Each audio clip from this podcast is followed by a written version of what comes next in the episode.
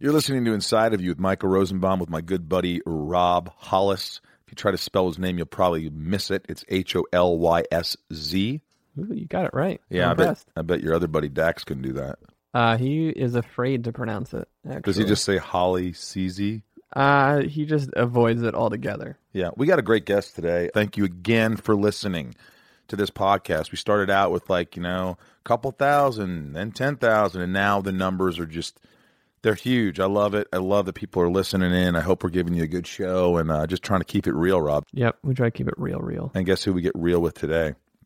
Uh, I see Topher Grace. Yep, Topher Grace. That's uh, if you didn't know that, um, we find out on the podcast. I'll just give you one treat away. Christopher, he just took the Chris off, and it's just Topher Grace, and he'll explain why he did that and called himself Topher. What was Topher in? I think he did what that '70s show. That '70s show. He did the movie Traffic with my good friend Erika Christensen.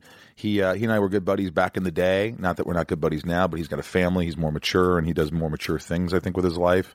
He's in this new movie BlacKkKlansman, which is going to be a huge movie, a Spike Lee joint. Yep, I think he plays David Duke. David Duke. Oof, kind of Not a great guy. not a great guy. Um, so we talked to him how he prepared for that because he had to use some vulgar language and some racist language. And uh, there's a great story about this about how he just didn't want to even say these words in the audition for Spike Lee. And I'll let you guys listen to it. But uh, this is a, this is a great story. How how he won a karaoke contest at my house that I think Debbie Gibson and Tara Lipinski judged. This episode of Inside of You with Michael Rosenbaum is brought to you by Hims, not to be confused with hymns at a church. Rob Hims, H I M S. Are you aware of uh, what they do for men like myself and yourself? I am very aware. 66% of men lose their head by the age of 35. You're 30. Yep, and you're 49. This, I'll kill you. I'll kill you. the thing is, when you start to notice the hair loss, Rob, it's too late. It's easier to keep the hair you have than to replace the hair you've lost. Yeah, you were bald for a while. Yeah, I was on It was Smallville. kind of a look into but your I pretended future. to be bald. Like they shaved my head, and uh, you know, but a lot of you know, it grew back, thankfully. But you know, why not start before you start to lose your hair? And if you could do something about it before you lose it, wouldn't you do that? I would. What was it like being bald? Is that something you're looking forward to, or I mean, bald is cool, but if you don't want to be bald, you don't have to. Do you want a bald spot to just pop up, or you want to do something about it, Rob?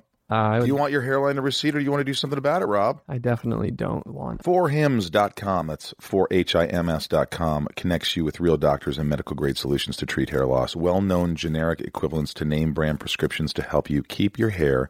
No waiting room, no awkward doctor visits. Save hours by going to forhims.com. Answer a few quick questions. Doctors will review, prescribe you products, and that they are shipped directly to your door is pretty damn cool. Yeah, if you order now, our listeners get a free trial month of Hims for just five dollars while supplies last. See the website for full details. Um, That would cost a lot of money if you went to a doctor or pharmacy. and a lot of time. This is a lot easier, a lot cheaper. forhims.com slash inside. That's F O R H I M S dot com slash inside. Forhims.com slash inside. Uh, my good friend Topher Grace, I hope you enjoy it. It's my point of view. You're listening to Inside of You with Michael Rosenbaum.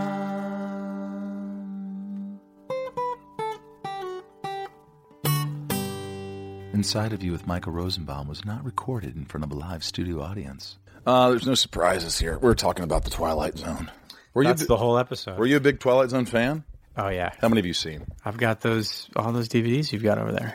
Yeah, people say, why do you still have DVDs and Blu-rays? I just can't put them away. I can't throw them away. They have Why? the extended stuff. Can you download all of the Twilight Zones now? Yeah, I think they have most of the seasons on. Um, Rob, is it Netflix? I don't know. Oh God, he doesn't know anything. Why, why did I start out with a question he doesn't know? Thank you for allowing me to be inside of you. First of all, Thank you for having me. no joke, dude. I think you have done it right. I mean, I without disclosing where you live. For years, you had this amazing house. right You're always having fun. I think I won a karaoke competition in, in this room, this room It where was- we're sitting right yeah, now. yeah. And just so everyone who's listening knows, Michael was in the competition. Yeah, I finished third, second, third, maybe. I'm sure it was not first because you I took first. and my friend Jane won first place. Do you remember what you sang?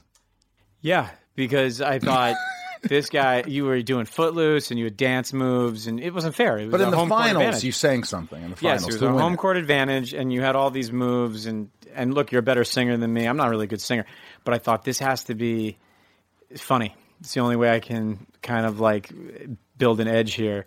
You were not only funny, and you're gonna you can explain this, but you were stoic.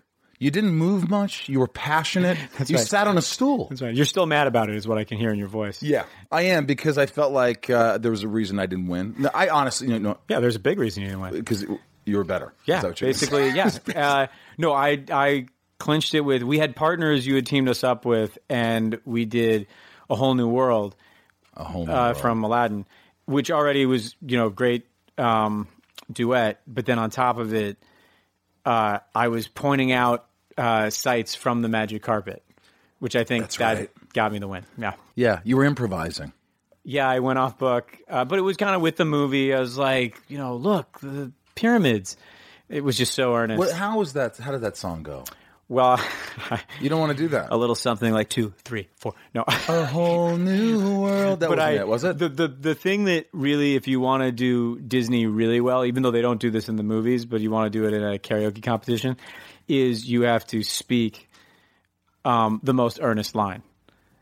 You and me. You know what I mean? Like when the music is going, like Softly. Yeah, exactly. That, I think that did it for me. Yeah, you But I remember you. I really think you were angry when I won. Yeah, you know what? Did you remember who the judges were? I'm sure you do. I think it was Debbie Gibson and Tara Lipinski, the figure skater. They were the judges that night, and they chose you. They all had a crush on you too. I knew I Oh, had my. Uh, Do you still have that trophy?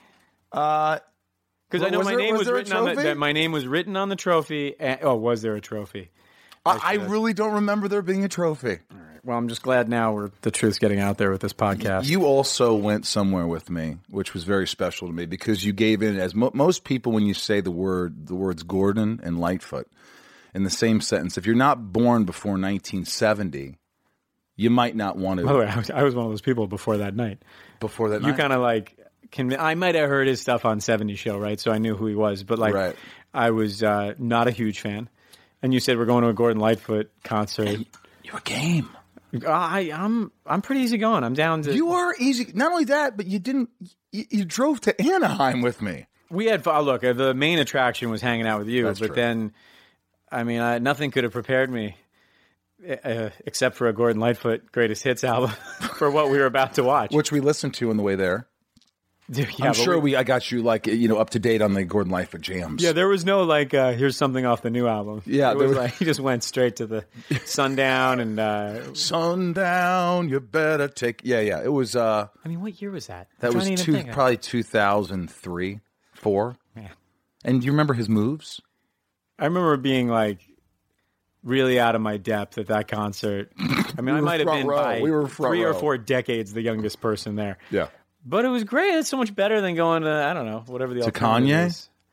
Uh, yeah, or whoever. But you've always been like a shy person. You've always. Listen, you, you're a fun person. You're outgoing. You can improvise. You can. You're entertaining. Yeah, but what I noticed me, yeah. when I went to the '70s show back when I was filming a show called Zoe Duncan, Jack and Jane, we filmed next door to you, and we got canceled within a year. Do you remember? That's I, when we I first remember. I don't remember which one you were. I was Jack. You were Jack. Oh, you, why should you remember that? Actually, no. I'll, I'll tell you why I remember it because it was on the WB, and I, I really thought that was a good sitcom, and I think it was probably just on the wrong network or something because that the talent on that show was amazing. it was Selma Blair, David Moscow, um, Azura Skye. Every one of We those had a people is a great actor, and uh, I mean, present company excluded. But like, I, but I, I honestly, I thought it was like maybe a little too hip for the room. May, of maybe, maybe it was it was a fun show. What I'm saying is, when I went to the '70s show, I know you're friends with everybody, and you, I, but you were never like I'm not. I'm, I don't want to speak for myself, but I can't say you were very close with everybody. Like they were all. I remember them all going out and partying, and you didn't. I remember hanging out with you, and they all partied, and we didn't. Well, I mean, I'll I'll tell you, I I never wanted to be an actor. You know, I have a weird story like that. I was found in a high school play, which I wasn't even supposed to do that play. I had an injury in tennis, so it was like a weird set of circumstances that I even got that. And so that was my first audition, if you can imagine, was for that '70s show, and then just to be thrust into working as an. I mean, I, I like wouldn't even do my homework in high school, and all of a sudden I was on this show where I mean, the work was hard, especially because I had no uh, experience acting. So I, I was very focused on that. And I didn't really have a lot of time to endorse all that Hollywood stuff. And so, yeah, so I chose weirdos like you, Michael, to like go to, you know, because it was more kind of safe in a way. I mean, it's still, you're talking 2003. That wasn't, that was five, I'd only been acting for five years at that Right. point. So uh, I'm really proud of the people that I hung out with back then. They were always very safe, cool people like yourself who you could have like a deep conversation with or go do something. We, you know, I'd go to like Universal Studios. Like that was enough input for me. it. I didn't go to like a Hollywood nightclub. See, I. I, I did. I had my moment of like going out to clubs every once in a while, and I just always felt the same after coming home. Like, why did I do? Why am I going out there? Are These the people. But Well, you know, I haven't done it, but I mean, you've never uh, done it. You never went clubbing. No, no, I, I certainly have, but uh, I have the same feeling you're having. Which I mean, I certainly didn't. I don't fit in. I feel like I don't fit in. Well, yeah, I felt more like like what is the objective and and uh, who am I actually meeting after having gone to a bunch of these clubs? Like no one that was that interesting, or And you're private. You never hear bad things happening about Topher Grace. well, I you know, uh, man, I really should have brought my wife to this because she could tell you all of the horrible things I've You've got done some weird shit going on. No, no, she would just say. Uh, I gotta take out the trash. Tonight's the night that that the What? And I haven't taken out the trash. That's one That, thing. is that I what you're didn't do. thinking about doing this Oh my god! I got to you- take out the if trash. you miss, if you miss the trash, you know how it is here in the hills. If you miss, oh, you the, missed the day. You're you're stuck guy, with a lot of that's it. trash. Then you're behind the whole rest of the year. yeah, not know? good. Not good. No, I would say to, to answer your question, I uh, was always really chill, and I wouldn't, uh, I wouldn't have thought I would be that way. But the show, that was so much nine to five work. I think a lot of people, even when they come in acting, if they're discovered somewhere, they do a movie and then they have a long time free before their next movie. It was like I hit the ground, like just running, How old were you? Nineteen. I mean, 19 doing that 70s show, and you look at a character like that, which was great because the characters all pop and they all were very different from one another. But you look back, did you think, I'm going to be a movie star? Uh, without, without question, no. Without question. That's what I. I mean, it was obvious to me. No, I remember the director saying to me, like, hey, great take. You didn't face any of the cameras. I was like, during the pilot, I was like, ooh, you know, all right, let's do another take. So, like, no, I wasn't thinking about films. I was thinking, like, can I survive? I, I mean, it's different now, network television, but at the time, it was like, we shot the pilot. I'd never acted before. That went out to 11 million people. I mean, like, it's still circulating. I didn't know this. I felt like you were seasons. We never really got into these conversations, but all I knew is from like you, you were from Connecticut or New York, and you moved to Connecticut, Yeah. and I knew a couple of things like your mom worked school. Yeah, she works at school. Yeah, school, Michael. right? Yeah. But- and and your dad, what was a uh, uh, doctor? No, Uh, but Ian, that was a good uh, guess. what You, you almost say you, you, got, you got fifty. You, one. What was he? Two. He uh, works in brand identity, but he was in advertising. Yep, and, I was you know, wrong. he's a businessman in New York. Is probably all you knew at the time, Right. But uh, I think very few people have had as much of a like on Monday I wasn't an actor, and on Tuesday I was an actor working in Hollywood. You know, was it within a period of like three months I was on the air. You had a good head on your shoulders because it, It's because of them, by the way. It's because of my phone. Is, is it really? Yeah. Do you see because you're a product of your own environment? I've talked about this. I mean, my my parents are a mess. You could look at me and see why I'm a little messy. Well, um, I don't know about that, but I know I'm a little messy. I'm, I'm definitely messy. I have my issues. I have my problems, but I'm not saying. I just look at you as someone who says, you know, he's got it together. He's focused. He's this. But I didn't know about how you started. 70 show was really the first thing. So take me back to growing up in, in you know Connecticut and how the parents were and how that how that started. How the acting started. I mean, they were good parents. They were just. were you disciplined? Were First you all, in let me trouble? say, your parents did a fantastic job. You You, were such that? a nice guy. You're the kind of guy that, I mean, you know, now you're, you know, 10, 15 years older than me. Thank you. But like, No, no, no. I'm not 10 or 15 years or, older. or than 20, you. whatever. But, but, but you're, you're the kind of guy that when, you know, I met everyone who was in town at that time and your parents did such a wonderful job. However you got there, you're such a great guy and you were so lovely to Would you believe me if I just said I was a chameleon and I can sort of adapt? Like I loved hanging out with you, but I could also go, uh, you know, hang out uh, and do whatever. I, you know, people have different lives where I could just sort of adjust. I never really fit in in high school, so I sort of adjusted to. No, people. no, I don't think so. You don't think no, so? because you wouldn't have hung out with me. I would have been too boring for you. Yeah, well, I didn't think you were boring. I thought you were funny. Right. Well, for most people, I am too boring, and uh, they're probably right. But I, I think no. You look, you're having a karaoke competition in your house. Which That's you're a not- part of. How yeah, boring that's is not that? Normal. You Like- won it. How boring is that? But if you're really trying to do the thing that whatever the objective is for most most of these jerks in young Hollywood, then you know, yeah, you're like out at the club or you're doing uh, hard drugs. Or, I can't do it. I can't. I have to be in bed before midnight now. I just fall apart. I, I, I the, the next day is ruined. It's ruined if I don't get to bed at a decent hour. I don't even know. I mean, I, we we have a kid now, so Are you a good sleeper? I'll never know. Uh, again, last Again, seven months, yeah, but- no, uh, because this little bundle of joy. Really? Like you you rotate like the wife two hours, then you like each night, or do you choose a night?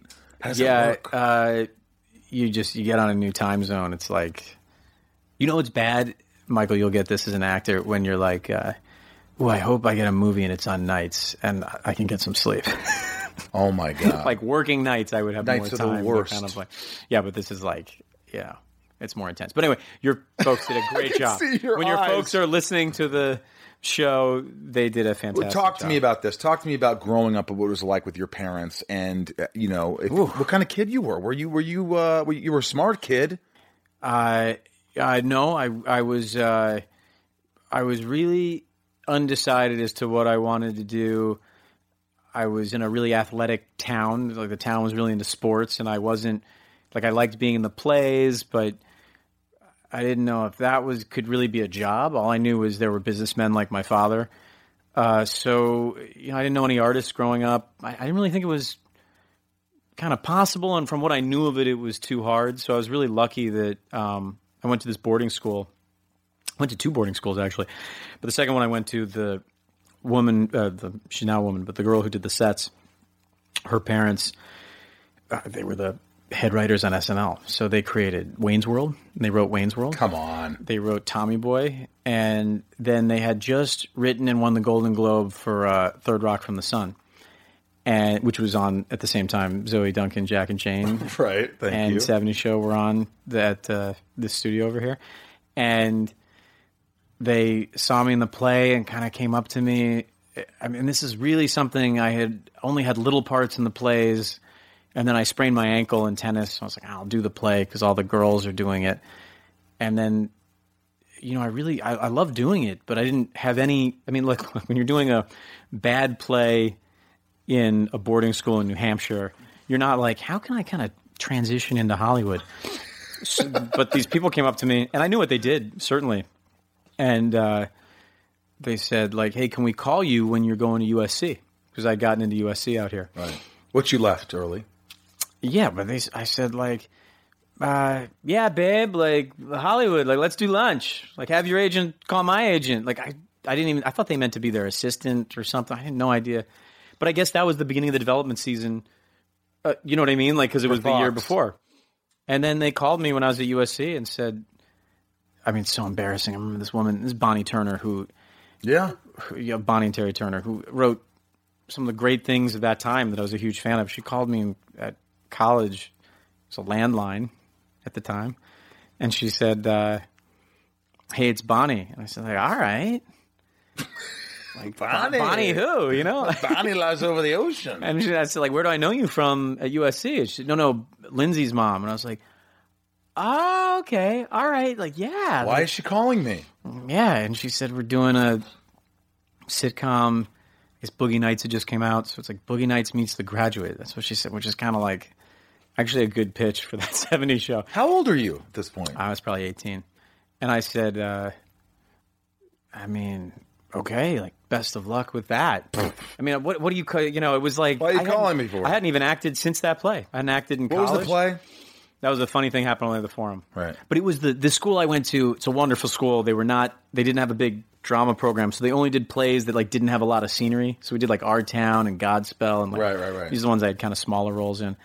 And uh, she said, "No, we want you to come read for it." And I had lunch with Tom Werner of uh, Carsey Werner. know Tom. A couple uh, like a year or two ago, and he kind of revealed to me that this is so true. I'm sure But they were like, "Look, we're bringing in this kid from my daughter's high school, who's in LA. It's not going to be the guy who's on the show. I mean, he's not even an actor. That's what they were saying, of course. but we want it to be someone like this kid. We just can't find someone like him." And they said you have to bring your picture and resume. I said, like, okay, so I brought like a like a picture of me and my friends at Six Flags, and like the You have resume. a picture of yourself? I didn't know what they even meant, like a headshot. I didn't even know what that. Was. And they said bring a. Um, the resume said like Dunkin' Donuts and Suncoast Video and all these places I'd worked. And You're a liar. no, and You're a liar. You said Dunkin' Donuts. This is my resume. But I will tell you the one thing that I got when I got there was that all these kids were too cool. They were like I'd read the sides and I knew like this You weren't that cool. You were well, this thinking, character of Eric cool." was not a very cool guy, and I could hear these kids through the wall, or when they were rehearsing outside the room, they were kind of like, you know, Donna, I'm such a dork, you know, and they all had so much gel in their ah, hair, and they were such they were good looking. Some of them I knew from like Saved by the Bell, the new class, or whatever, and I was like, oh man, these kids are all cool. Like I'll show them what a like how a real loser. What a real yeah, loser does sounds And like. I went in there and I mean they were like, "Oh God, this kid is such a loser," and uh, I got it. Yeah. Inside of You is brought to you by Rocket Money. I love Rocket Money. You know why? Because everyone should have Rocket Money because it just helps you save money. How many times do we have subscriptions that we don't even know we have anymore and we're paying so much money, just throwing away money, Ryan? I I found one. You and you did it. You told me I got Rocket Money. Like I, I found one. It. I'm embarrassed to say how long it's been going on, but thank you for finding it. My God, it was embarrassing. yeah, because it's like you want to watch some show and you go, I have to subscribe to this uh, this streaming dev- uh, whatever, and you you start streaming the show, you watch it, you leave, and you forget. After this trial period, it kicks in and they're charging terrible. you ten bucks a month. It's, it is embarrassing. You know, seventy five percent of people have subscriptions they've forgotten about. Before I started using Rocket Money, I thought I had, you know, like oh, I have like five subscriptions. I could not believe it when they showed me I was paying for like four extra. Uh, between you know streaming advices and fitness apps, delivery services, it's never ending. And thanks to Rocket Money, I'm no longer wasting money on the ones I forgot about. Rocket Money is a personal finance app that finds and cancels your unwanted subscriptions, monitors your spending, and helps lower your bills so that you can grow your savings. Rocket Money has over 5 million users and has saved a total of $500 million in canceled subscriptions, saving members up to $740 a year when using all of the app's features. Rocket Money will even try to negotiate lowering your bills for you by up to 20%. All you have to do is submit a picture of your bill, and Rocket Money takes care of the rest. They'll deal with the customer service for you. And I like that. Stop wasting money on things you don't use. Cancel your unwanted subscriptions by going to rocketmoney.com slash inside. That's rocketmoney.com slash inside. rocketmoney.com slash inside. This show is sponsored by BetterHelp. I don't know how many times I have to talk about this, but it's so important. If you're sitting there right now and you're stressed or you're anxious or you have a lot on your mind and you just bottle it up and you don't know what to do, it's going to come out and it's not going to come out in great ways all the time. Um, BetterHelp has helped me substantially. Ryan here have been using it for a while. And I, you know, don't you notice when you don't use BetterHelp, when you don't have therapy? Oh, the weeks where I miss a session? Of course, yeah. Yeah, it's just it's it's it's like the more you talk about something, even if you don't think you have anything to talk about, things come up and it puts your mind at ease. And we all carry around different stressors, you know, big and small. And at times we keep carrying them around rather than processing them and letting them go. When we keep them bottled up, it can start to affect us negatively. Therapy is a safe space to get things off your chest and figure out how to work through whatever's weighing you down. Therapy from BetterHelp is helpful for learning positive coping skills and how to set boundaries. It empowers you to be the best version of yourself. It isn't just for those who've experienced major trauma, it's for all of us. If you're thinking of starting therapy, give BetterHelp a try. It's entirely online, designed to be convenient, flexible, and suited to your schedule. Just fill out a brief questionnaire and get matched with a licensed therapist and switch therapists anytime for no additional charge. I think people think, oh, what if I don't like my therapist? If you don't, you switch them. It's that easy. Get it off your chest with BetterHelp.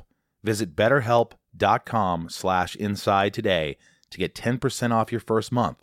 That's betterhelp, H-E-L-P dot com slash inside.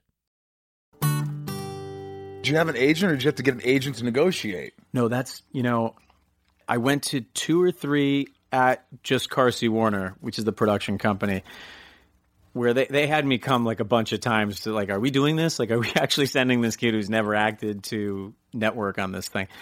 And uh, I didn't know. I thought you just had to come and do a bunch of callback. It might have been more. It might have been like five or six times. I remember I took the bus from USC because I didn't have a car. Were you stressed? Stressed. It's a two hour bus ride, and you have to change over on the 101 freeway. They couldn't pay for these things, I didn't. I mean, they didn't know I was going to get it. I didn't know I was going to get it. So I started taking a cab. and they would- thought you had a car. I don't know what they. I mean, I certainly didn't. I Tell so them you were taking the bus. I mean, it's so embarrassing at USC. Everyone has a car. Even these kids, all the kids have a car. So I started taking cabs, which were like fifty dollars each oh way, and I thought I better get this. I am three hundred dollars in the hole. like it, it, you know, it made up for it. I remember they said we're going to go over to Fox.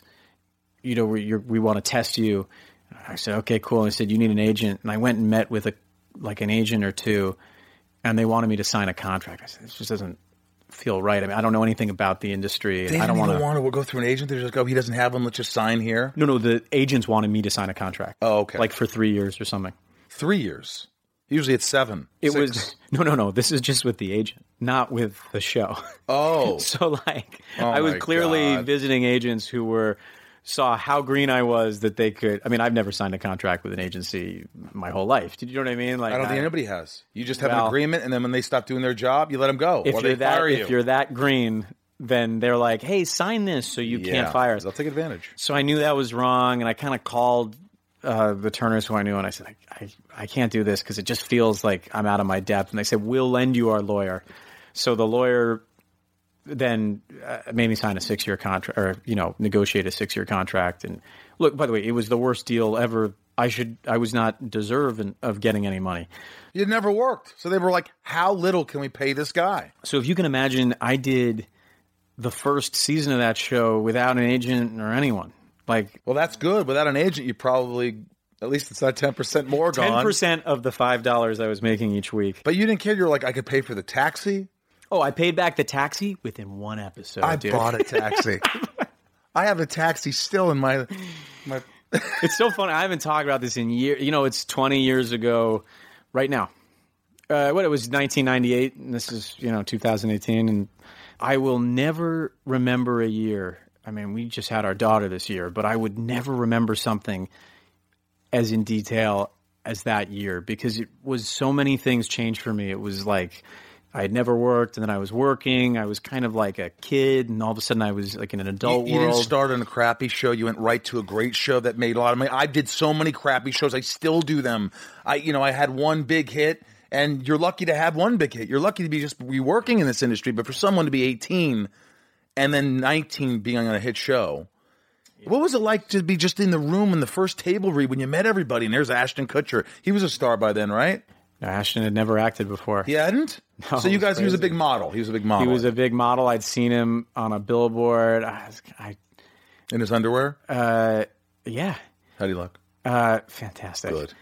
And uh, who else did I see? Wilmer had like couldn't even speak English. Is that true? I mean, he, he was. It was pretty. He learned a lot that first season, like really quickly. He had just come over. I mean, if you think my experience was crazy, I mean, imagine he just come over from Venezuela, and I think he did one Pac Bell commercial, and then someone said, "Here's that '70s show." I mean, like, what an amazing experience for him. The two who had worked were Danny and Mila, and uh, and Laura hadn't worked. She was a mom. I mean, it was you know, I look, I hesitate to like let this whole thing become about like my nostalgia for that period of time. No, I love it. It's funny because it is People in itself a nostalgic show, right? Yeah. Like, but every first experience is great, right? Like everyone, your first kiss is like so important, and the first time, whatever, you're always kind of chasing the dragon of the first things in life that you. There's no sweeter firsts than like that whole first year because it was. I mean, the whole experience was wonderful, but it was like we were all new. We were very close in age to our characters. We actually grew further away from the age of our characters because they kind of had to keep it in the 70s. But like we were together as a group and then doing shows about what this group is doing together. And then some of those things were happening in our real life. And it was like, I mean, to me, I look back on it like boyhood. You know that, you know that movie Boyhood? Yeah, I love Boyhood. It's the same Richard thing for me. Linklater. it's still it's like eight years of my life chronicled in a row. It's just Yeah. done on a sitcom, but it's that same kind of like I wasn't a man before, and then you know by the end of it, I felt like I was. It was just what a amazing experience, and you know, and the and I knew before all those kids had all that success. I just knew I was like these. Every one of them is so talented. You know, what's funny is like, you know, you could have come here today and there's a lot of actors who are like, you know, let's talk about today. I'm doing, cause you're doing so much and people are doing so but I find it comforting and nice that you like to reminisce and you like to think of like the old days and how it started and, and because people probably talk about all the time, but that's what the first thing you did. So you, a lot of people might want to just back off and say, ah, you know, let's not talk about Oh yeah, when people say, "What's your favorite role?" I say, well, "It can never be anything but Eric Forman." I mean, you know, I think people have a fear that they might always be identified with that role, but I, I mean, to to start in just virgin snow like that, and to the you know the the first thing I ever did is still airing. It feels so. Uh, that's how it should be for every actor. you cherish that, that time period. yeah, I Do you really still do. get residuals for that? well, that's why I cherish it. yeah. Yeah. I don't get Smallville residuals anymore. oh yeah. Those sitcoms, they just go Well, the sitcoms can kind of run longer. I think they're not as uh, you don't have to have seen the episode before or the episode after, kind of. You know, Rob, did you watch the 70s show? Yeah, I've seen. Did you like it? Yeah, I loved it when I was growing up. Okay, that's a little insulting. how old are you, Rob? I'm 29. You're 29? Mm-hmm. That's you're 28. Nope. Yeah, there's nothing better than when someone says like, "Man, I grew up on that show." Yeah. like, oh man, That's what everybody says to me. It's like, oh my God, I had the biggest crush on Lex Luthor when I was 12. I'm like, gross. Yeah, walk me through Lex Luthor, man. Yeah, no, I don't want to walk you through anything. Where do we This is- meet? I'm we inside met you. at. We met. I think we met on when I was doing Zoe. Uh, yeah, we, okay, we met I walked there, but we started hanging after Tom's wedding. Tom Arnold. Tom Arnold, Tom, Welling. Tom Welling. Well, Tom, I could have been Tom because Tom. I missed Tom Arnold's Tom's been married five times. I'm his son's godfather. But Tom Welling, we went to his wedding in uh, Massachusetts, uh, uh, like Martha's Vineyard. Martha's Vineyard. And I remember thinking you were hilarious, and and there there was this whole other side of you. I knew you more as like Lex Luthor, and I thought like, That's oh my thing. god. Well, I love that show, and like, I'll tell you a great Tom. People are so disappointed, by the way. I think when they Uh-huh. meet me, when they think, I, I even see it when I go to signings or whatever. It's not that they're disappointed, but they're like, oh my God, he's not cool at all. He's not rich. He's not a, they just, I think that that's what they think. They want me to be this like really smart guy. Well, you, you well, you played a guy very different from you. I think when you play someone who's, or you're most famous for someone who's very similar to you, then you know people, whatever, identify with you more. But I'm, I'm going to tell you my Tom Welling story. This is before that took place. His fiance at the time, and I guess I met Tom through Ashton because they had met on a Abercrombie and Fitch shoot. Of course. We were never there. I'm not good look, looking enough to be. And Ashton was dating January Jones, who Oh, he had met on that same Abercrombie and Fitch shoot, and Tom was dating his fiance, who was also a model. So they'd all met. You know, I'm the best looking person in the universe pageant, whatever. shoot yeah. that they went to. And they said, "Hey, come!" I mean, and all a bunch of sweet people. They were all great. And they said, "Hey, come get lunch with us." And we went to some Mexican restaurant. And I remember sitting in that booth with these four Adonises and being what was that song in Schoolhouse Rock that was like one of these things is not like the other. Yep. And I and like when the waiter came, he didn't even take my order. It was like I didn't. thought you were I- another yeah, waiter. no, he didn't know what was going on, and I didn't even blame him. I was like, I get it, I get it. I get it. it was like They're you know, so good looking. Ah, such a great looking group of people. I remember being at that lunch, being like, I guess I'm in Hollywood now. I have a theory about this. I don't think I'm ugly. I don't think I'm, you know, I, but these guys are. Why don't you think that? No, no. Listen, these guys. This isn't about me. This is about them. They are so good looking. But here's my theory about beautiful people. When you're that beautiful, as you get older, any nuance in your look or wrinkle or age or anything different, anything starts to deteriorate on you, people notice it right away. With average looking people or a little above average or below average, no, they're- you wow, you look good. You look great. But when you're beautiful, you could only go downhill. Ashton's not going to get better looking with age. Are you kidding me? He's better looking now. I Yeah, he disagree. still looks great. Show me a picture of him. yeah, Bring it up. this kid, you're We backing just- me up. He, he came on Dax's podcast. He is a weeks good looking guy, but like, you know, I'm Yeah, telling dude, you. he's a great looking You guy. think he's going to be just as good about? looking when he's 60? I think he looks better than when we were doing the show. so my theory is wrong. Well, I mean, You when look you're- the same. You're a good looking guy, but you look the same. no, I think uh, I hear what you're saying. I mean, I'm I'm just saying they notice it. People notice things differently. look, Michael. They love your personality. That's what I've always never been told. change, I don't know if that's true anymore. Um, so your parents were they were they always supportive with your acting? It, it, it seems like you're they they. I don't know if it's something they thought. That, hey, this is what I want my son to go into. Uh, no, they had no idea they weren't unsupportive either. When I remember they when I got 70 show, my dad ordered variety.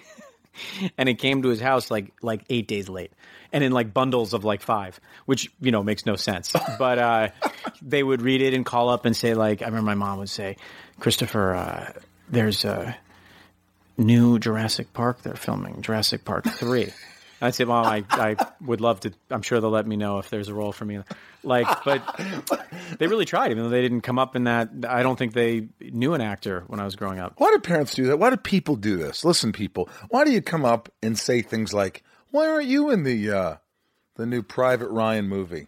Yeah, you just didn't want to do it, huh, Michael? Why don't you want to go? You know what? I just I, I was busy. Uh, you know, I I just I told Spielberg, "Fuck off." I need some me time. I mean, my mother is still. I don't tell her anything these days because I remember when Saving Private Ryan came out, and I tested for it. I remember.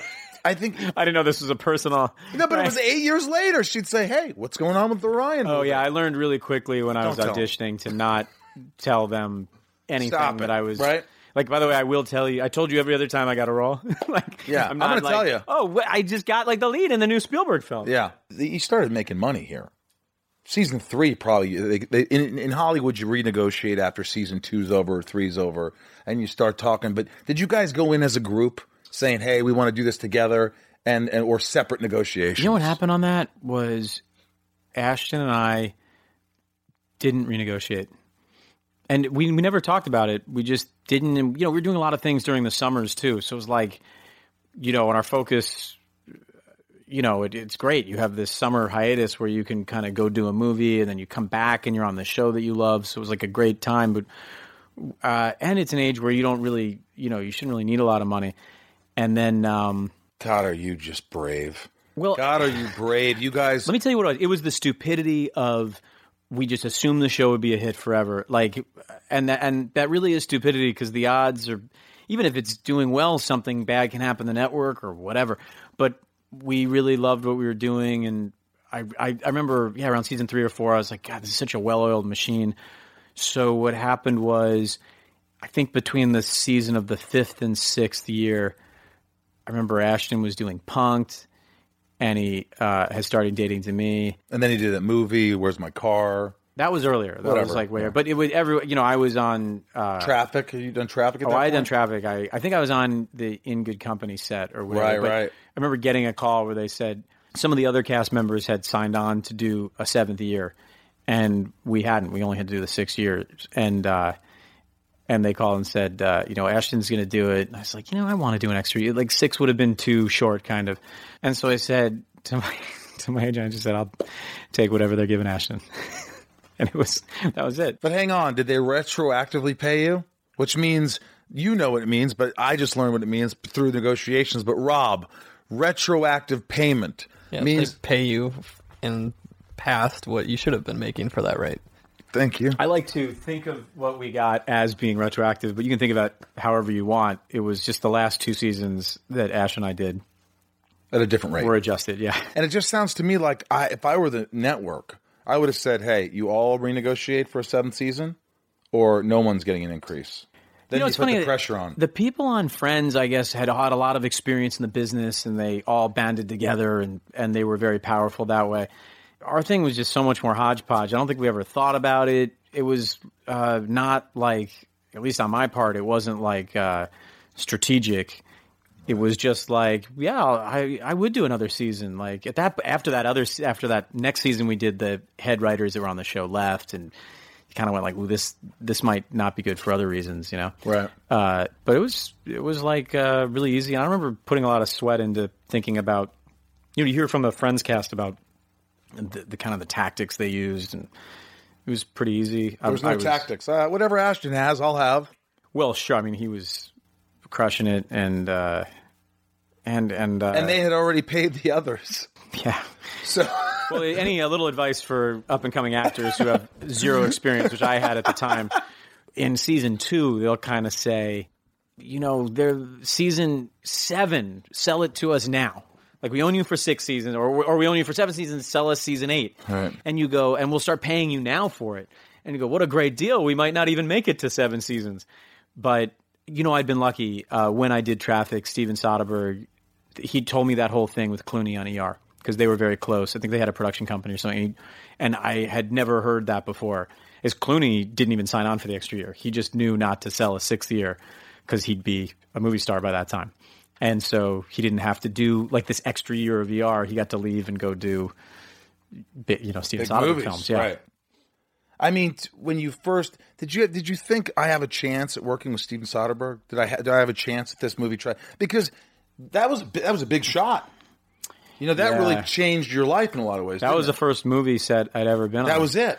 And coming off the crazy. '70s show, they're playing. He's this funny, talented, goofy kid, though, right? I, Soderbergh was not aware of 70 Show. It was like, I think I'd done a season of 70s. I was in the second season, and I just went to read for it.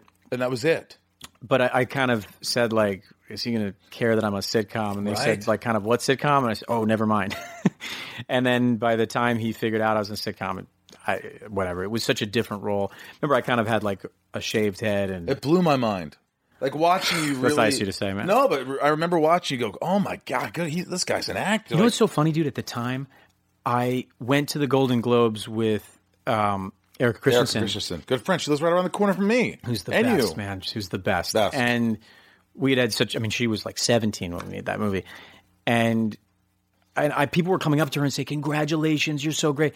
And no one recognized me. They all thought I was the guy from the '70s show because I let my hair grow back out for the '70s. And I remember thinking, "Ah, no one's going to know I'm the same person and being really bummed out about it. And only like a couple of years later, I was like, oh, that's a great thing to like Right? be able to be in a totally different type of art kind of. Um, but at the time, I was so bummed because I thought "Oh, I don't get any credit or whatever. But then I thought, you know, later I went, uh, oh, it's great. It allows me to do a totally different kind of thing. Were you always? I mean, obviously, you you seem grounded. You seem like you know who you are. You seem like you. But I gotta think. I gotta. I don't hope. I think. Is there any sort of? Do you get any sort of anxiety? Have you ever had issues with like I can't sleep? I'm too stressed. I'm taking things too seriously. I don't meditate. I don't. I'm going too fast. My mind's moving. I'm falling apart here inside, and nobody knows it. Have you ever been like that? Uh, you know, I, I hate to say no because it sounds like I'm some kind No, of asshole. it's honest.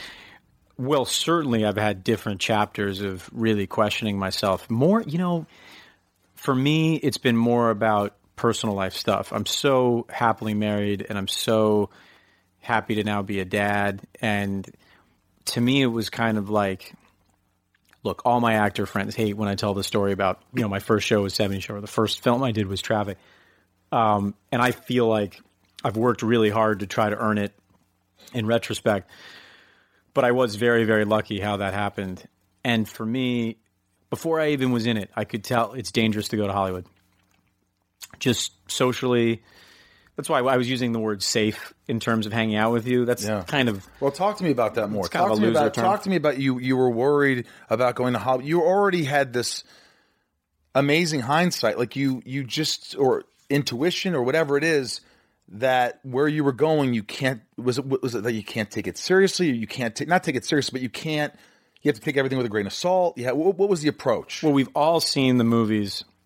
Remember, I saw Boogie Nights the year before I started 70 Show, and that's actually a great Hollywood, even though it's about the porn industry, it's the same trajectory as any of these Hollywood movies, which is Christmas in July when you first start, and then there's always an inevitable valley, and then people get into some weird stuff. I mean, how many movies have we seen about Hollywood where, you know, someone falls in with the wrong crowd or whatever?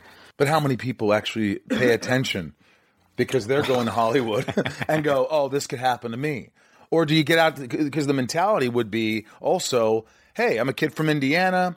Uh, I'm sort of a loser growing up. I don't know what's going to happen, and I have an opportunity, and I go out. I'm going to have a blast. Look at me. I'm in Hollywood, and I'm going to the beach, and I'm going to parties." Well, you and I, we look, we know all those people. I mean, the sad thing is, being older now, we know the whole story, right? The the beginning of the story is so easy to watch. It's like young, beautiful people arrive in Hollywood every day, right? The person from every high school who everyone said, you should be a movie star. They like get their train ticket and they come out here. And I mean, tell me if you agree with this, Too. I was thinking about this the other day. I think that the beginning of my experience, there was a much bigger class out here. Like whatever class we was our freshman year class. Don't you feel like it was like a thousand people and now it's down to like a hundred? W- Well, explain more. Elaborate. Well, wh- whatever the in group terms of of, people. like, it seems like there were a lot more people, and now it's that there's nobody new. In a way, no, it's like- more okay. If we're the class of '98, freshman class of '98, Okay. I feel like that class has really dwindled. Yes. and, and I'm sure that's true of every single class that comes through. It's just True, very true. and I think it's a combination of It's hard. some people aren't good at it, some people are great at it but can't uh, adapt. adapt. Some people make really bad decisions. Yeah, but I just knew everything. Every Hollywood story I'd ever seen. Uh, oh, you know what was on the, that time? Around that time was Behind the Music, which wasn't about VH1. Hollywood. Yeah, on VH1. But every single Behind the Music was the same. It was like, you know, like everything was going so great. We were ripping up the charts, and then I met my little friend Cocaine, Yeah. and then it's just like a spiral downhill, and just uh, I just knew like you know it's a seedy place and you know look it's a, it's like it, you, like we were talking about it's really about your looks and it's really about rejection and you know it's all the worst stuff about high school but they've uh, corporatized it out here Yeah, but it seems like you matured. You matured at a young age. Like you, you had good parenting. You kind of took everything in stride. You were like, "This is what I'm doing," but you had a good head on your shoulders. You didn't. You didn't like, like you said, you didn't renegotiate right away. You said, "You know, I'm going to do that." You kind of just. It seems like you were level headed at a young age, where people think- are always yeah. find, trying to find that. it's really my folks man like they they still are living in the house that i was born in so like Have they asked you for money? no no said, "Well, see, you laugh at that, but that you Oh, wait, wait, I shouldn't laugh. Yeah, at you shouldn't laugh. Just, I'm- just, I'm- I'm, only laughing at Pat and John No, Grace. no. I'm not laughing at anyone else. I know. they uh, they are like the most wonderful people, and probably in any industry. I was God. It's too bad they probably won't hear this podcast, but they should. You know, I remember calling them a lot at the beginning and kind of asking their advice. I mean, they didn't know. We were just trying to figure it out on the phone, but. uh also they had a house that I could go home to whenever it got too hard. It's really bad to complain about fame. Like it's no one wants to hear anyone complain about fame, but it is really tough, especially when you're like 22 or something. And so to be able to go home to my childhood house and have nothing have really changed. You know, I like I went to do a movie about 8 years ago in Greenwich, Connecticut, which is a couple towns over from where I grew up. And I slept in my bunk bed that summer. I mean, my mom would wake me. This is like a De Niro movie. My mom would wake me up, say like, "Hey, the shuttle is here for you know," and I'd get in the shuttle and then go the work with De Niro. I know it was so, But good for Wonderful, you. yeah. That shows you that, you know, but I'm spoiled in that sense. Like, you know, it's not up to you who your parents are. you're And, not. uh, it's not. It's it's it's yeah. It's crazy how that works. Rob, you had good parents. Yeah, I have the same situation. My parents still have the home I Oh, wow. grew up in, and Chicago. it is comforting knowing that. I mean, I'm married with a kid, but if I needed to go home, there's Yep. kind of that could safety net there. always there. and not everyone has this, and it's. I mean, I mean, I'd say the majority of people don't, and I, I'm just very, very lucky. And I've been thinking about it a lot lately since we had our daughter, where I'm like, oh, like I gotta make sure that I give that to her, that feeling. You Do you put a lot of pressure on yourself? Like I got to step up. I got to be the best dad. I got to be as good as my dad. I, I, I raised my voice there. I shouldn't have done that. I should, you know. yeah, yeah. Do you get mad at yourself? Like uh, that was a bad choice. Well, she's at the age where she doesn't understand me cursing, but I'm like, how is this going to stop? Like, I knocked over a plate the other day and it broke. I was like, fuck. And then I was like, oh, wait, like, when does that stop? That because I don't feel like I, I think like, oop, shouldn't say fuck, like because it's an immediate reaction. But Yeah. uh, I gotta, yeah, all those things. Is it weird all that my immediate reaction would be like, how long can I say fuck before she knows to say it? That is exactly what I'm thinking. Right? You got I think another I- probably about six more months. I got a little cushion. How yeah. long? Year year and a half before they can start comprehending. we still swear in front of Calvin a little bit. you better just start. You know, knock that shit off. How old is he? He's 15, 16 months. All right, yeah. I mean, he's starting to talk, so we know it's the end is near for that kind Oh, of talk. can you raise a kid swearing? Uh, I mean, my parents raised me. My dad was like Jack Nicholson sometimes, uh, week 13 of The Shining, and he'd be like, what the fuck? You know, my mother was like, shut up, Mark. Just help him with his algebra. I shouldn't even be in algebra. He's an idiot. You know, I mean, I it was a lot of dysfunction, but it was it was you know, I make fun of it now. I'm I'm good now. Don't I look good? Yeah, Aren't I good, Topher? Yeah, yeah, you're fine. You're fine. You're fine. Well, it's when they start going to school and start using it that yeah, you have to be concerned. They won't. By the way, um, what's his name? Her name? Mabel. That's a sweet name. Mabel Grace. Mabel Grace. I always wanted to name my kid Grace. Well, you, Maybe you Grace Mabel. that. Grace. What do you mean? Well, you can't. You can't steal my name. That's No. my name. No, you're, you're that's your last call name. Grace Mabel. How did they get? People ask you all this time. Was it one day you just saw Topher? Topher's original. Christopher. It's probably taken, right? Is that what you're going to say? Christopher Grace was taken. No, this started when I first went to boarding school. I went to boarding school in eighth grade, so uh, that's young. Were you? Why'd school. you go to boarding school? I grew up in a really myopic town, and uh, I went to camp, and I met kids that were like a little bit different from me, and I was like, man, these kids are way cooler, in my opinion. What were their names? they had uh, Even from instead of Steven?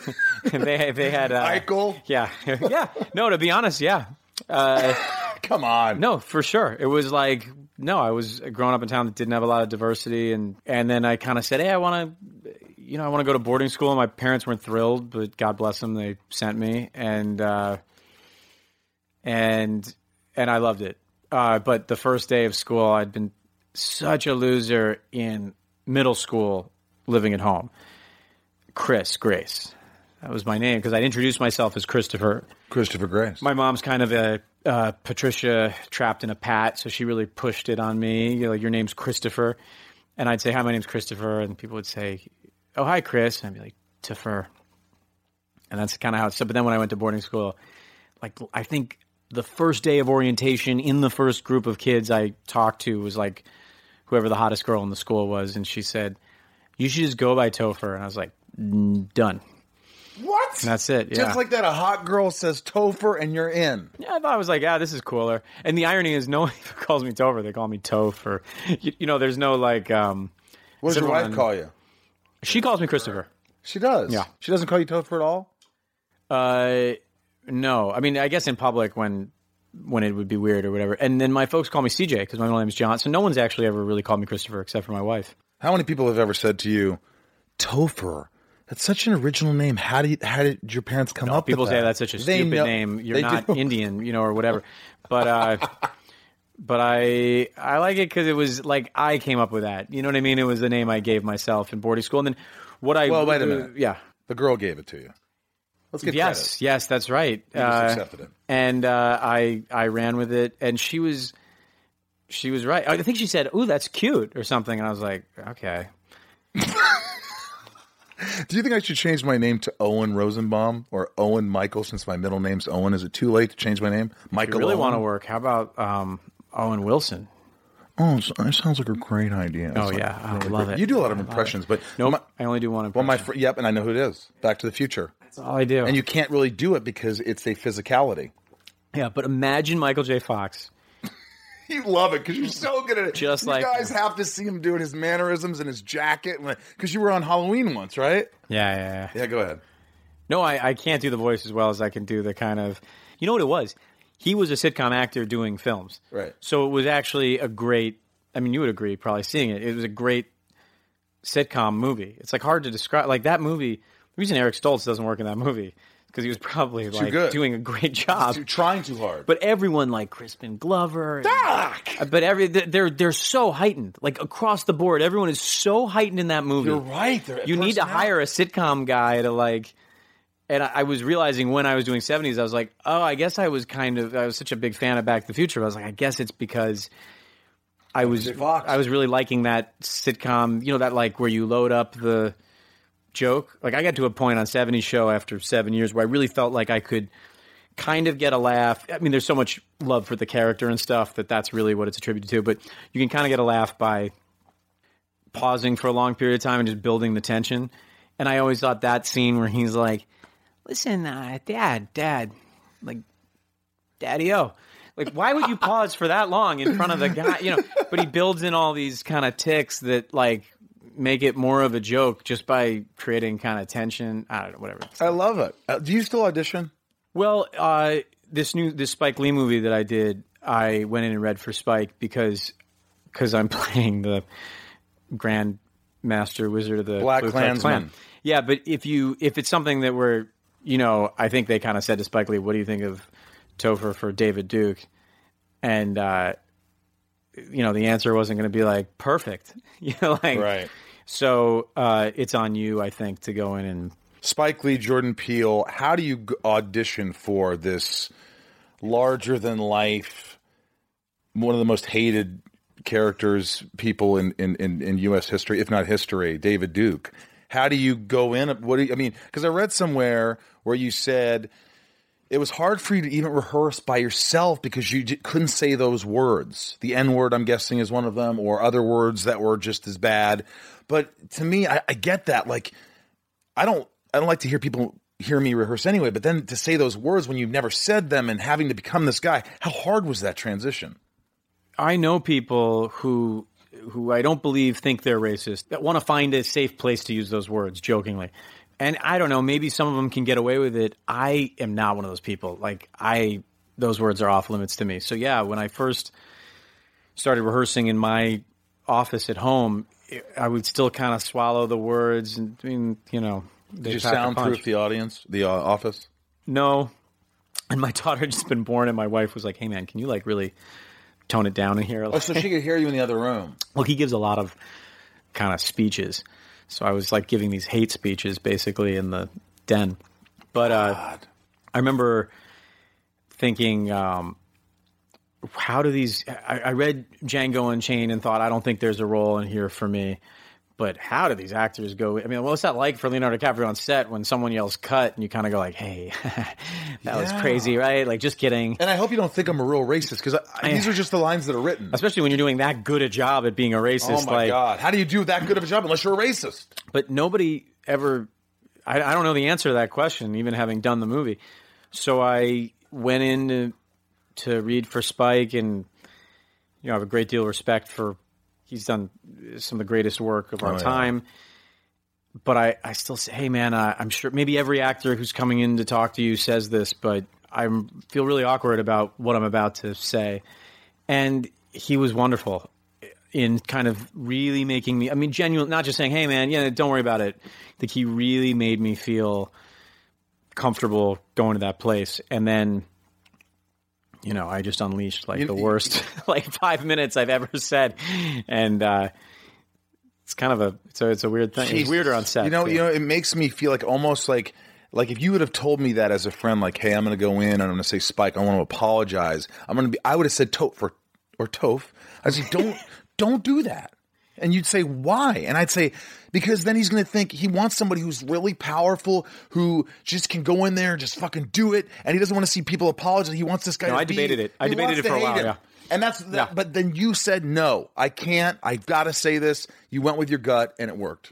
Well, I guess like I guess the truth is that I felt the script was similar in that the script is you know tonally I was really glad Jordan Peele was producing it cuz it's very funny, which is like even more dangerous than how racist some of the characters are is that the tone of the film is Was he in the move in the room? yeah I, I've seen it and it's and it No, was really, he in the room when you auditioned, Jordan? uh, Jordan wasn't. Um, but uh, but I I felt like I un, you know Blumhouse, which did Get Out, Of course. um, is doing it, and Universal. And this is so a big movie. This is going to be a, a huge movie. I just saw it at Cannes for the first time. It was like I mean, oh, I mean, I'm just so lucky to be in it. David Like, Washington, David M. Washington, uh, John, John David, David. Washington. John David Washington. Who I get why you don't fully know his name, and you after the film you will. Like he's he crushes. My it. friend Carl works with him on Ballers. Oh yeah, he's great on Ballers. Great Like, on he- Ballers. But like this is his thing. Like he really just I can't wait. And Adam Driver. Adam Driver's crazy. I mean, it sounds like I'm just giving compliments to everyone, No, but but there's it, a lot of great people in it who apparently do a great job because the movie's getting a lot of uh, hype now. And truly, it's Spike. Like Spike. I mean, you just can't do that. I couldn't do that role for a lot of directors, you know, because you just you, wouldn't feel safe. But uh, Do you stay on in character on set? no, I mean, I, I was I mean, joking around with Spike. not. What would that Jim Carrey documentary be for me playing David Duke? I mean, like, it would be like so insane. That would be horrible. I, I, uh, no, I, I'm not like that as a person. I did have one or two of my first like, whoa, I kind of took it home with me, which I've never uh, had before. I don't have a deep process, but like, I've never had like trouble with what we're shooting. But some of it, when I was leading some of this Klan rally, I was like, you know, I'm like leading these people and shouting these things. I was like, hey man, I, I really need like a, uh, just a second to like regroup because it's so. Did he allow you that? You had your time. Oh to- no, he was he's amazing. He kind of said like this is you know just remember we're shooting one scene, but the scene is in service of something that that I'm saying. You know, it's being filtered through me. And it's a part of a whole thing. So today we're doing like all just hate speech, but like, you know, I I got you. Did you did you, do you walk out? Are you hard on yourself? Do you say, "God, damn, you're good"? Do you ever can you say that to yourself, or do you go, eh, I don't know? Well, you answer the question first. I want to hear what you say. Um, I can definitely th- when I'm good, I can go, yeah, yeah, you nailed it, and then I go, nope, you you fucking were doing your thing. You were kind of just winging it. You were you weren't you were just kind of being safe, or you were, uh, oh god, you look like shit. You you know, there's all these different things that go through my head. But if I'm good, I could honestly in my head go, all right, let's let's get that on the reel. Yeah, I, I guess it's a version of that. I think uh, the first thing is is the movie good because nobody wins. I mean, I guess I've been good in a bad movie. million and- percent. Yeah, nobody wins if the movie's not good. If you're great in a bad movie, it doesn't matter. Which we've, I'm sure you and I both. That's all I do. No, I'm kidding. no, I, that's not true. I've been. I, I there's look. I no no. But you, I know. It's, yes, That's amazing. yeah, no, uh, it's, it's, it's, uh, that's how every actor feels. Fuck it. That's so true. It's how every actor feels all the time. if you're self-centered enough to do the job, yeah, yeah. I think the first thing is, does the movie work? And in this case, I was like, that's a real question mark because tonally, I, I honestly don't think there's another film that's really like it. They showed me the trailer, and I was like, oh man, I hope we pulled this off. Like, because the trailer is really funny and fun, and Yeah. and I- certainly I, I think a bunch of people like agents I work with were like, I didn't know this was gonna be so funny. You know, like, huh? But then when I saw it, I went like, because he gets there, man. Like he really gets there with that film. It's just he uses the humor. Humor is very seductive, as you know. I know every girl you've gone after, you've got all those jokes, Michael. So like, it's the same thing with this film in a way. It kind of like draws you in with humor, but then it's such a Profound. devastating ending. I, I, I don't want to give anything away, but it's like Yeah. just he's he's a brilliant director. Uh, do you? This is a stupid question. You ready for it? Yeah. Would you rather be amazing in a bad movie, or really bad in a great movie? Boys, that's tough, right? That's a tough- Because if you're bad, everybody sees the movie that's great that you're bad in. I don't think that question exists because what I'm learning, I felt this. I had a small part in Interstellar, and I really loved the film Interstellar. That was the I had a Oh, kind of a thing a couple years ago where I said to uh, not my agents now, but my former agents, like I just want to work with auteurs, and I was really not in the place to say that, but it was a decision. I kind of looked at my bank account and was like, "Screw it, I'm going to be dead in about 40 years." who And cares? What am I Let's do doing? So I really made that statement, and I think they were kind of like, He's pretentious or whatever. You didn't care Yeah. what they thought. Well, you want to work with great pretentious statement. directors. You want to work with great directors. I said, I, I think I really stated it like not like go get me great directors. It was more like, hey, I'd rather just not work than do you know what I mean? If it's if it's between not working or working with directors that I don't like really respect and I don't want to do it. So the first one I did was this uh, Chris Nolan movie, which you know I couldn't Ugh. respect anyone more than him, and being on that set was like incredible. Here was my experience. Just bear with me because it's kind of a long story, but I but this is really how I felt Again, we can edit it. Please, just edit the No, I want to hear the story. Of course, I want to hear the story. is uh, I had just gone to the Kubrick exhibit, Mm-hmm. and there's some crossover between kind of 2001 and Interstellar. The Kubrick exhibit had, you know, the monolith. By the way, I touched it illegally, but I was just I want to see Ah, if something happens. And I the typewriter, and it had I was there. I loved okay it. the furniture from 2001, that red chair. You know what I'm talking about? Oh, yeah. they go on the Pan Am ship, and there was a whole story about. I mean, you saw the level of research you did.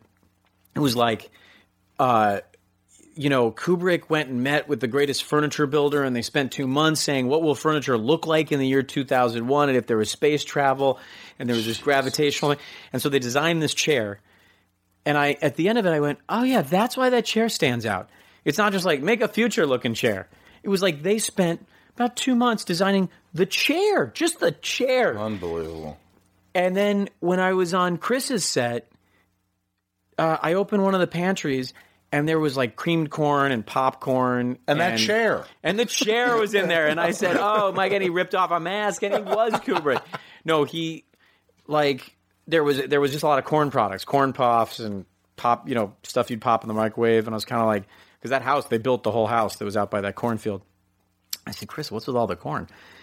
you know, it was like in between takes, and he said, "Oh, well, I got with a futurist, and we determined he did a very similar thing that like because of our reliance on corn syrup now in the future, in the near future, we'll have only corn products, and that doesn't play in the film. That's what blew my mind.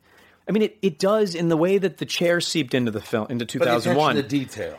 I, it was like it informed the film in a like kind of I don't know. It, it's like it was beyond writing. It's like great auteurs get that deep in. It's how I know I will never direct. They get that deep into this. uh, You know, so when you watch Inception, you know what I mean, or you watch a Batman movie that he did, every, Every little thing has been thought thought out. out that much.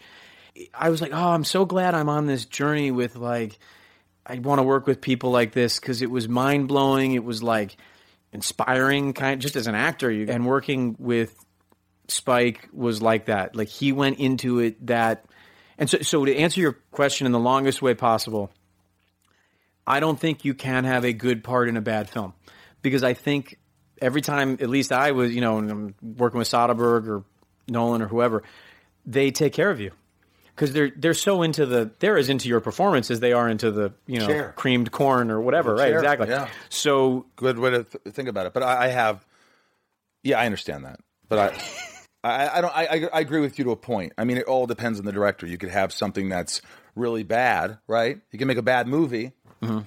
and someone stands out because they're on their own.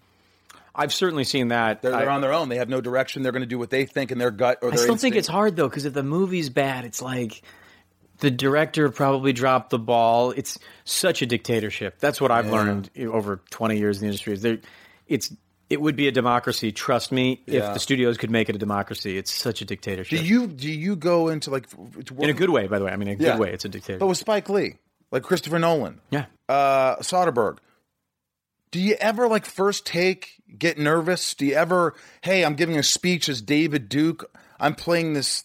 Do you Do ever you still? I, I like have a thing where my first day on set, I think my voice sounds weird to me.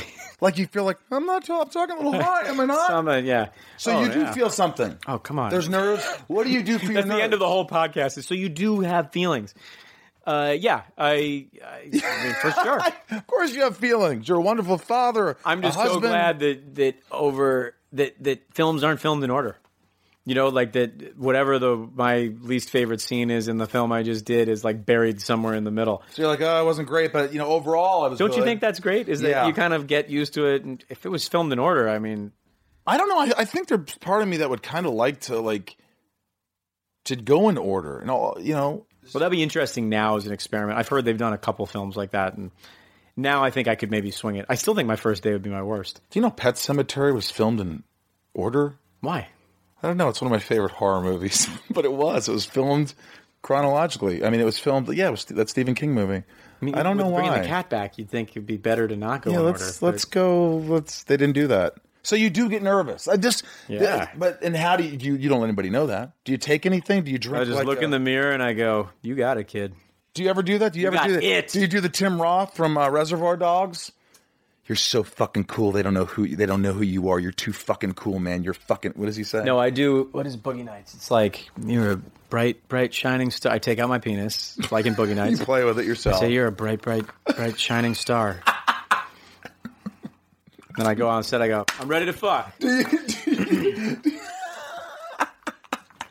do, do you do you do anything? What do you do to prepare? Like, what do you? What's going on in Topher Grace's mind? Michael, how have we Right not be- worked together? That's what I want Right to do. before a take. I I'd want to work, work with with you you. and figure out like. And now, you know, I'll answer all your questions on the first day and be like, "Leave me the fuck alone." Like, why are you talking? no, I, I, I don't know. I mean, you do those things like this? Go, you fucking got this. You're here for a reason. You're Topher No, Grace. no, no, you no, have great God. parents. My- you have a house to go to in the summer. You can live in a bunk bed. You're fucking got this. You're fucking money. You know, uh, You no, want a my- karaoke contest in the basement. I won a karaoke contest in 2003. God damn it! No, I um, I my thing is, I think I really tear myself up when I go home the first day. I I'm an acclimator. I've learned that about myself over time. I acclimate to whatever the situation is. Uh, almost every film I'm on, by the end, I'm like, this is really great, regardless of what the beginning was, because I kind of find the. That's kind of a little bit of our job too, right? Yeah. So Klansman opens when? August 10th. For a film, that's the fastest I've ever had one come out because we just shot it. But uh, I think there was a feeling on set of like, we got to get this out now. Did Spike was he usually like one, two, three takes, or did you do like fifty takes? No, no, he was like two or three takes. That's it. yeah. So was there ever a day where he was like, ah, "You're not getting it"? Oh, same thing with Nolan, by the way. Nolan was Now like that baffles maybe maybe one take. I mean, sometimes. Come yeah. on, wait. This guy is all about art. He's all about the perfect picture. He's all about the perfect story, the perfect acting. He gets the best performances. But maybe that's what you're going to tell me is everybody prepares so much that you're ready to go that it's that's why it's so fast because you don't fuck around. Or you All I can tell you is from my point of view. I can't pretend to know. I mean, Chris would keep a. He doesn't have monitors that you can walk up to. He has a little, kind of like a phone, something the size of a phone, dangling around his uh, neck. He'll kind of watch it and go like, "Okay, moving on." And I go, "You know, this is an IMAX. Like, do you want to take another? You know what I mean? Like, look at that." But Oh my god! his level of confidence in his crew. in his crew, in his actors. I mean, you were you feel like you're being brought through that movie with such a sure hand. Uh, I think. I mean, I'm just projecting because I don't know why he does it. Uh, I can't speak for him, but I think it's because that momentum of that confidence is so it just builds as you go, and you go. We're just now. What it does for the actor is you are ready to go. Like in a way, I mean, this is true on those Clint Eastwood movies. You, you know what I mean? Like I, you, did, I worked with Clint. Did you? And it was And- the same thing. I did. Yeah, a, okay. My first movie was with him, and I remember um, I did this like seven minute scene with like Kevin Spacey and Jack Thompson, and I was being cross examined by all these lawyers, and um, I He doesn't even say action, right? He just says whatever. Like, it was more like this thing. He goes, "Michael, are you ready? Just, just give me a nod." And I kind of nod. And he goes, "Jack."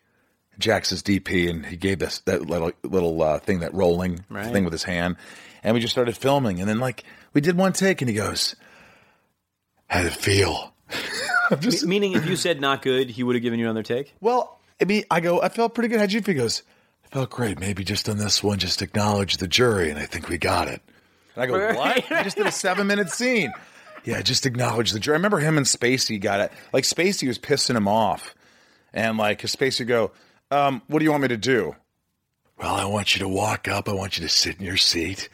And then I want you to just look at the judge and just kind of try not to make eye contact. No, so you just want me to sit there. Where do you want me to sit, Clint? And he goes, and it finally got to the point where Clint was like, God damn it, just sit over. You know, he just Really? like, Wow. they, they were kind of, not, they didn't, it didn't seem like they got along great. Well, look, I I remember on my first film on traffic, uh, Soderbergh came from documentary filmmaking, and that was the same thing. We did one or two takes tops, and I'd never done a film, so like he would. I remember going up to him and saying after the first take, like, "Was that right? Like, should I have stood there?" And he goes, well, "I don't know." Just walked away. And what he was saying, I now realize. I mean, I was like 20 and I wanted direction. Oh. But what he would have done, I guess, I mean, if you're a documentary filmmaker and he shot it himself, he held the camera, it was all natural light. So I I'm guessing that his feeling was kind of like I don't want to get in the way of what these actors might do with any kind of direction because then you can't kind of undo it, you know. So he just puts jump cuts whenever he wants and I mean, I was like, I remember thinking, it's funny, all of the great directors I've worked with kind of have that in common, which is they just understand casting really well, and then they really just kind of have very quiet momentum. They're just making the movie. I was really impressed. This is a little non sequitur, but I was thinking about it. I was like, in terms of the acting stuff that you've done, I like to gain 24 pounds for a role. I, I couldn't, like, I'm, we're skinny guys. That was you know when I the worst. well, well yeah. for me when I um when I eat a lot, I'm skinny guy with a gut and a fat little fat face. But that's kind of what happens to me. Even when I work out, it's hard for me to gain weight. I have like, you know, some back and shoulder stuff, but it's hard to gain a lot of weight. So I I remember when you were gaining weight and I was like, God, he's like as skinny as I am. I bet he's going through fucking hell. yeah, like how much were you eating? And I would have been throwing up eating so much. Uh, yeah, you know, I did throw up one. You know, the worst was I finally got on some Spider Man three, right? Yeah, and then I got sick, and and I and I was like, it was like one of those uh, stomach things where you're just throwing up all the time, and I was like crying by the toilet bowl, like, no, I'm just throwing up all these muscles, basically. And for me, you're right. I think I got up to like uh, One ninety. what I was saying is when I was doing that is I was working out twice a day, eating. You know, the eating is really the working out. Yeah. And then I got all the way up to Christian Bale level in The Machinist. Like, but I Wow. but like I don't know if you know the machinist. He he was like nine pounds in that movie. But like uh, I, I I I wouldn't do it again because I my body doesn't do it. I was very well. thinking the fighter. No, the fighter would have been. No, he was even thing. skinnier. No, he was Maybe he was skinnier than the fighter. Yeah, Yeah. But uh, maybe that joke is dated. But that really worked in 2006 or whatever. That deadpan humor, you just still got it, boy. You really fooled me on that one. Who do you want to work with? Who else? Oh gosh, uh, Spielberg, of course. yeah, Guillermo del Toro, Damien. Is it Chazelle? I, I don't really know how to pronounce the last name. La La. Land. Yeah. La La Land was like my favorite film of like the last Do you want to sing and something, dance and sing? Would you do something like that?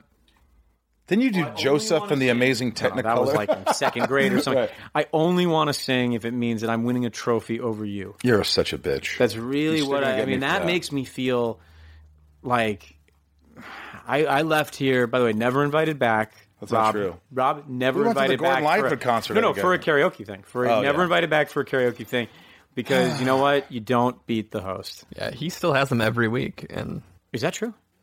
No, No. uh, you've known me for a long time. We don't hang out a lot. Uh, you know, the therapy session is this. Uh, usually, I'm, I want to say I, I like to evaluate based on the interview, based on knowing someone. Just saying something about my evaluation on you as a therapist. Oh. Then you turn around and just give me therapy. It could be quick. It could be a line. It could be whatever you want. But what I get from gonna be you, like you're fired. Fuck you. I quit. exactly. No, what I gather is um, I wouldn't change a fucking thing. You're the first guest that I've actually said that to. I feel like you just got it going on. I mean, you, you get nervous, you get hard on yourself like everybody else, but the being hard on yourself makes you who you Oh, wait, are. give and makes me an example great. of what you told other people. Like, what did you tell Uh, them? I'd say you know you got to give yourself a break. You got to stop working. You got to fi- figure out who you are more. You gotta, you know. There's been a lot of different. No, no. but Right, right, there- right. There's just it's all different for every person. Let, let me. Let, I'm shaking my head. That's why I was reacting to it. I have so much wrong with me. I'm such a well of problems and issues. I, What, I what, what do you have wrong with you? You're a good dad. You, you throw shit. You break dishes every once in a while. You're a good husband. You know you. I knocked it over by accident. By the way, I wasn't throwing dishes at my child. Okay, so you just defended the one thing I said. So you know what? Yeah, fuck you. I quit. Fuck you, No, I uh, quit. no, uh, thank. That's very nice of you to say. I, you know, uh, you're catching me at a good time, But, right? but I why do you want to be flawed? Like I wish I could sit there and go, no, you know what? It, look, you are flawed. We're all flawed. We're no one's perfect. We, we get that. I'm saying that you don't have like problems with your mother and father and and this and you you haven't Oh, gone yeah, to prison yep. and you haven't gotten divorced You know problem is? This is going to be the most boring episode of this podcast. it's not ever. true. Yes, because I don't have any issues. Let me think of something. Let me think of something. Oh think yeah, of something good. Um, you just ju- jumped into Michael J. Fox inadvertently. You just looked like him for a second. You were kind of like doing I'll tell you whole- my problem. My problem is Dad, like having a like a set it's a prom, okay? That's a problem. I'm a wolf, Dad. I'm a wolf. I wish you could see his mannerisms. Uh, yeah, no, I, I, you know, yeah, yeah, I, I am aware that I'm boring, but I will tell you, I only recently have become not embarrassed of that. I would actually say one of my biggest problems when I was younger, probably when I was hanging out with you, is I was, you know, because you want to be more exciting, and you know, I hadn't met my wife, so you go, am I too boring for another human, basically? But like, I now look back and I go, oh, I you know like I hope for my kid, and you know what I mean that they're as boring as I was, and that there is you know It's respectful, and you're not boring. Yeah. It's just like you look back and like, hey, my dad was a respectful guy. Like I've done stupid things. Like I do stupid shit. I, I, you know, I'm a child, but you know, I, I saw a Spielberg documentary, and he said it's okay to be immature as long as you're responsible. And fuck yeah, Spielberg, Yeah. because that's who I think I am. I think I'm immature as fuck, but I think I'm very responsible. And I would actually say I would turn around and say to you that would be my diagnosis for you, for sure. What Well, Exactly what you I'm said. immature as fuck, quote. but um, yeah, well, immature in a way that's. I mean, we're sitting in a room with a lot of DVDs and you know a lot Star of Wars like posters. Yeah, it's cool. I mean, like you know, you got a drum set. Like, turned into Christopher. It's cool. It's great. oh yeah, no, I like this room and I like you know the the times I've had with you, and I think and they're like uh, irresponsible is the wrong word. It's like immature wouldn't be the right word, but they're like uh, fun and foolish Spontaneous. and spontaneous, and you know, and you're responsible, so it's fine. Yeah. All right, I'm going to read some final questions from some fans, and then uh, I'm going to let you go. Ask him if he thinks he could take Tom Hardy in a Venom fight. Robert MGM Ninja, MG Ninja. It's kind of a weird question. Uh, Robert, thank you for your question.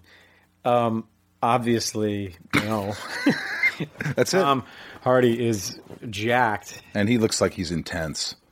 Let me just say, by the way, that I I was a huge fan of the character of Venom when I was a kid. When Todd McFarlane start brought him into the comic Big comic books. book fan. Yeah, I was a huge fan of it, and I was surprised and a little bit like, huh, when they wanted me to play it.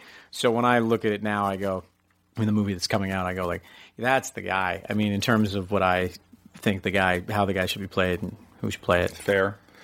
You know, this is the last question. Devon James, ask for your best Tommy Chong story. Oh yeah. How does that originate? Oh, because he was on the show. oh, he was on seventies. Yeah. Come on, was he got? Was he ever high during the show? Are you kidding? Like, I, I- think there was he ever not high? Dude, I, I used to do a good Tommy Chong, Cheech and Chong impression. let's hear it. Hey man, how am I driving? I think we're parked, man. All right, that's good. We've heard enough of that. All right, thanks. Um, I think, um, uh, yeah, no, uh, Tommy was really cool. Like, I love it. did him. not disappoint for what you want to be, and it was like such a perfect. He came in like I think the second season of our show, and he was like just great. The things I know. By the way, he went to jail and got out, and then came back on the show during the run of the show. And Did he know his lines always? uh, it was Challenging. pretty good. It was pretty good. Okay. It, it was not, uh, you know, hey, what was that line, man? Oh my god, that was yeah, that was like a deja vu. But but, but it wasn't anything that was you know you know you were those people where it affects the thing like Yeah. it didn't affect it. And uh, he one time he, he made bongs. This is all like way more interesting in the early 2000s because it was like totally illegal in LA, whereas now it's like you know uh, legal basically. But he he made these glass bongs. I said, well, "How is that legal to make?" And he said, "Oh, water pipes are legal, but like just marijuana is illegal." I said, "Okay," and I said, uh, "It's beautiful glass work," or something. I don't know. I commented on it, and he came in and he made me. I still have it. and so I would say it's one of my like prized possessions because it's like getting. You know, like a penny from Abraham Lincoln. Do, do you know what I mean? Like You're gonna was like, compare getting a bong from Tommy Chong? uh, yeah, dude. a glass handcrafted he sign it? bong. Yeah, it, it said like to Eric from uh, Leo, who's his character's name, and uh, he was such a wonderful guy. The other story is when he had left and gone to prison for a while, he, uh, or forgive me, one of the an actress who was um, Mo Gaffney, who was on our show, who was great, had moved into his dressing room, and uh, her daughter was there or something. I might be getting the story kind of wrong, but I think her daughter was like, "Mommy, what is this?" and opened her hands, and it was just like just buds and buds and buds of marijuana. Just, oh my god! I guess uh, the previous tenant uh, was was Tommy Chong. Well, look, this has been a real treat. We don't get to catch up. You're a busy man. You're you're dad. You're a you're This a is the most social time. Well, How much time was that? That's it. An hour and twenty. Okay, that was the most social. Do you like, do like, podcasts? chill- No, I'm happy to do them. I'm just saying, I you know, it's rare to do anything with a friend, and then to be able to sit and chill. It was easy, right? Oh, it's a piece of cake, but also and it's fun. But I'm also saying this is like you know I'm looking after my daughter most of the time, so this is like a nice way to kind of Nice of getaway, but it's kind of work. It's for work, but you know, but you know it's good. Klansman's out in August. What else you got going on, real quick? uh, Well, I did a movie that I just came off of with Chrissy Metz that'll come out in the spring. What's that called? Uh, it's called Breakthrough. Breakthrough. Very good. And uh, what's your Twitter handle? All that stuff. At Topher Grace. That's it. Yeah, look me up and uh, you know, shoot me a note. Follow Topher Grace, dude. I'm not really that active on social media. You're not. You're not that active. But look, this is. Uh, it was really fun. Thank you for allowing me to be inside of you today.